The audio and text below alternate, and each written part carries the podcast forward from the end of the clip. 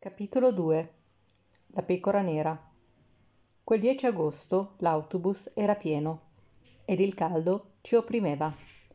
Mi chiedevo come mai tanta altra gente oltre a noi fosse ancora in città. Ricordo che quando ancora abitavo a Milano, in agosto, con la chiusura delle grandi fabbriche, la stessa si svuotava e sembrava riposarsi, esattamente come facevano i suoi cittadini.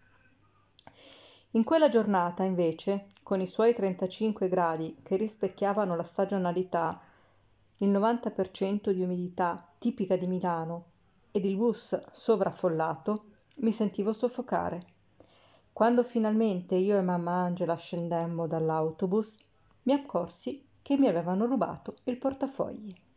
Mi sentii avvilita. Brutta giornata, pensai. Brutto presagio. Bruttissimo, perché proprio quel giorno stavamo andando in ospedale. Operavano papà. Con mamma non parlavamo. Eravamo troppo tese. Ci mancava la forza, anche solo per le frasi di rito.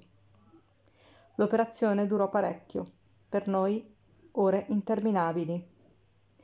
Verso le due del pomeriggio il medico finalmente uscì e ci disse che la parte era stata tutta ripulita. Metà polmone era stato asportato e la vita di papà Gianni avrebbe potuto continuare in maniera quasi normale. Certo, c'era da affrontare la biopsia e la chemioterapia, ma tutto era passato, perché la bestia sembrava circoscritta. Per me fu come se il peggio fosse finito. Papà era stato operato. Non c'era più niente di cui avere paura. Lui sarebbe guarito. Ora è passato qualche anno. Cinque, per essere precisa. Ed esattamente come ci avevano detto la prima volta, in cinque anni generalmente o si guarisce o si muore, lui ora sta morendo. Siamo tutti qui per papà e ci ritroviamo ad affrontare temi a noi sconosciuti. Non abbiamo mai dovuto combattere contro un tumore nella nostra famiglia.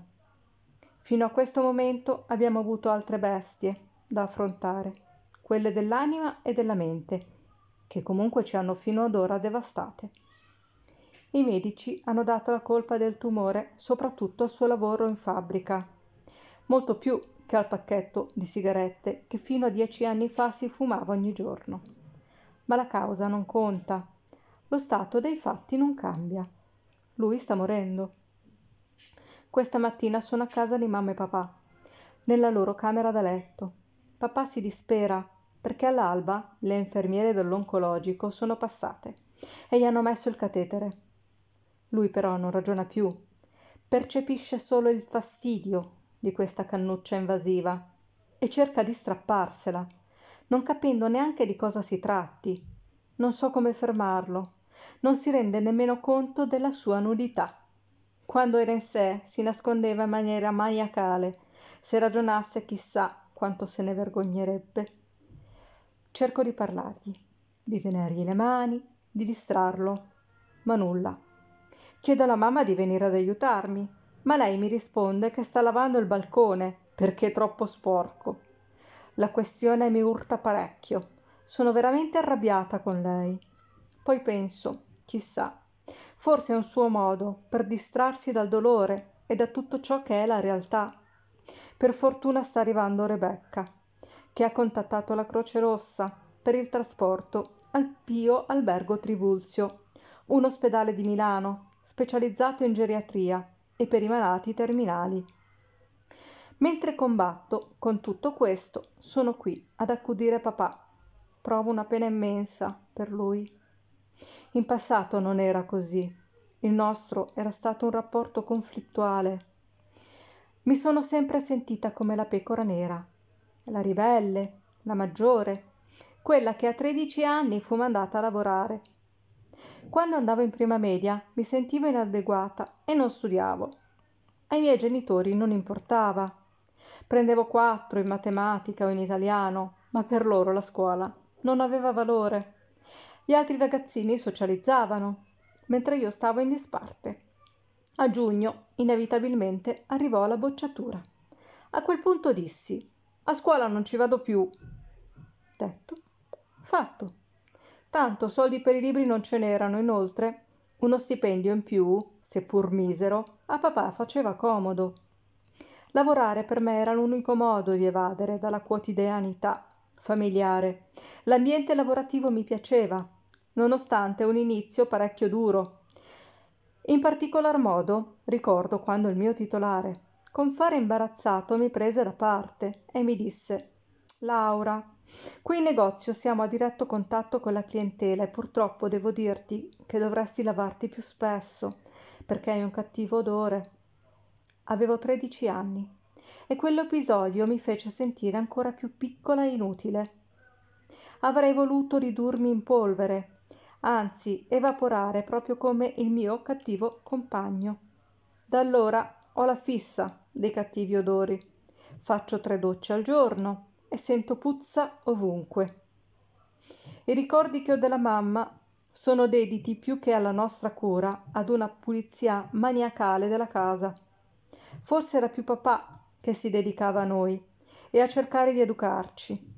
Ricordo che una volta mi mise la testa sotto al rubinetto perché si era accorto che non mi ero voluta lavare la faccia. I suoi modi erano rudi, ma efficaci. Da quel giorno in poi ero puntuale, come un orologio svizzero davanti al lavandino. Poi quando non era impegnato al bar a giocare a carte, prendeva me e Katie e ci portava a giocare al fiume. Era così bello lanciare i sassolini nell'acqua ed osservare i cerchi concentrici che si allargavano man mano. Eravamo molto piccole ed era il periodo in cui abitavamo ancora a Pioltello. Una caratteristica che mi ha sempre irritato nel modo di fare che avevano mamma e papà era la continua critica sulla vita degli altri. Avevano tutti e due la presunzione di essere perfetti. Laura, devi fare come ti dico io. Questa frase ripetuta da mio padre è ancora nitida nella mia testa e soprattutto ricordo che erano guai seri a fare il contrario. Ma ero uno spirito libero e spesso gli tenevo testa. La conseguenza era sempre e solamente una. Finivo presa a cinghiate. Da adulta, dopo aver fallito il mio matrimonio, per papà ho rappresentato la vergogna assoluta. Per alcuni anni nemmeno mi parlò. Non poteva sopportare di avere una figlia separata. L'apparire era sempre più importante dell'essere.